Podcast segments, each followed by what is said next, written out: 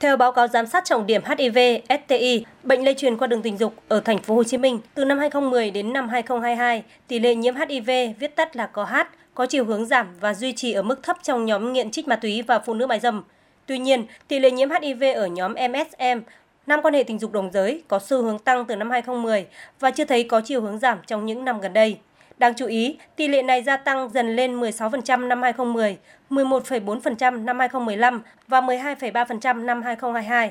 Bác sĩ chuyên khoa 2 Dư Tuấn Quy, trưởng khoa nhiễm thần kinh bệnh viện Nhi đồng 1 thành phố Hồ Chí Minh cho biết, điều chăn trở hiện nay là không những gia tăng tỷ lệ người nam quan hệ tình dục đồng giới nhiễm HIV ở người lớn mà còn ở những đứa trẻ vị thành niên. Hơn một năm nay, bệnh viện Nhi đồng 1 phối hợp với khoa phòng chống HIVS Trung tâm Kiểm soát Bệnh tật thành phố và nhiều cơ sở khác thực hiện các chương trình tập huấn, giáo dục cho trẻ về tình dục an toàn và bảo vệ sức khỏe.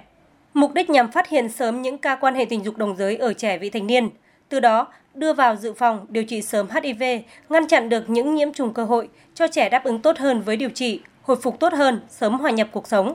Bác sĩ Dư Tuấn Quy nhận định, MSM thường có tâm lý e ngại, khó tiếp cận bởi vì hiện nay tâm lý cộng đồng còn xa lánh, kỳ thị. Để tiếp cận ngoài cộng đồng chủ yếu nhờ vào các nhóm đồng đảng viên phối hợp cùng ngành y tế. Còn ở trường học, có những giải pháp giáo dục linh hoạt, sinh động để vừa giảm kỳ thị đối với nhóm MSM, vừa giúp trẻ vị thành niên ý thức được các biện pháp an toàn.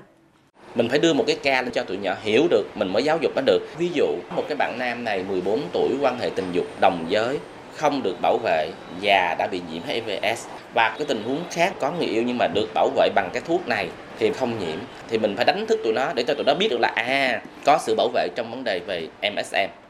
Ông Lê Minh Tân, giám đốc Trung tâm nuôi dưỡng bảo trợ trẻ em Linh Xuân, thành phố Thủ Đức, thành phố Hồ Chí Minh cho biết, tâm lý của trẻ có hát thường e ngại, lo sợ bị kỳ thị, bị chê bai về tình hình sức khỏe, học tập, về hoàn cảnh gia đình. Do đó, sau khi đủ 18 tuổi, không còn được trung tâm nuôi dưỡng, các em ra ngoài cộng đồng rất khó hòa nhập. Thống kê của trung tâm cho thấy khoảng 150 trẻ HIV trưởng thành thì số lượng tự chăm sóc bản thân và tự nuôi sống mình là rất thấp, không quá 6 trường hợp.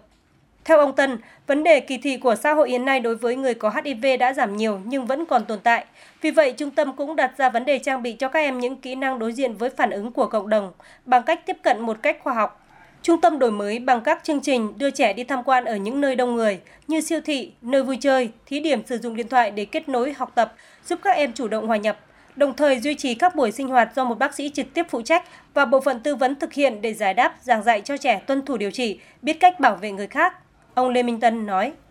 trẻ của mình thì tham gia các hoạt động của cuộc xã hội một cách đầy đủ nhưng mà thật ra thì nó cũng còn một khoảng cách với những cái trẻ khác tương lai gần thì tiến bộ khoa học sau này cũng sẽ có thể kết thúc được cái bệnh này. Cũng mong thì bệnh xã hội cũng sẽ bớt kỳ thị các em nhiều hơn. Tạo một môi trường, ít nhất là cái môi trường công việc. Theo ông Nguyễn Minh Thuận, quản lý phòng khám cộng đồng Alocare, tiền thân là nhóm cộng đồng Aloboy, ra đời và hoạt động vì cộng đồng người có HIV trước đây, nhiều nhóm trong cộng đồng chưa thấy được giá trị của việc xét nghiệm sớm để phát hiện tình trạng nhiễm của mình. Tuy nhiên, hiện nay họ đã quan tâm nhiều về sức khỏe và đi đến các cơ sở y tế để làm xét nghiệm. Đó cũng là một trong những lý do phát hiện tỷ lệ HIV gia tăng. Tại Alocare, sau khi xét nghiệm, nếu kết quả dương tính, họ sẽ được điều trị sớm. Nếu âm tính, Alocare cũng sẽ tư vấn họ tham gia chương trình như dự phòng về HIV, dự phòng trước phơi nhiễm và các biện pháp về an toàn tình dục. Hiện phòng khám cũng đang từng bước có những hoạt động nhằm tạo nguồn lực chủ động để duy trì các mô hình hiệu quả, sáng tạo cung cấp đến khách hàng của mình. Ông Nguyễn Minh Thuận chia sẻ để mà hướng đến chiến lược chấm dứt dịch AIDS vào năm 2030 thì cái việc xóa bỏ những cái rào cản về mặt kỳ thị, phân biệt đối xử với lại nhóm cộng đồng cũng được xóa bỏ. Thì từ đây chúng ta sẽ thấy giống vậy HIV cũng chỉ là một bệnh mạng tính, chỉ là uống thuốc mỗi ngày một viên thì nó sẽ không ảnh hưởng đến bất kỳ một ai. Việt Nam là một trong bốn quốc gia có chất lượng điều trị HIVS đứng hàng đầu thế giới, cùng với Anh, Đức và Thụy Sĩ. Bộ Y tế đặt mục tiêu chấm dứt dịch bệnh AIDS vào năm 2030.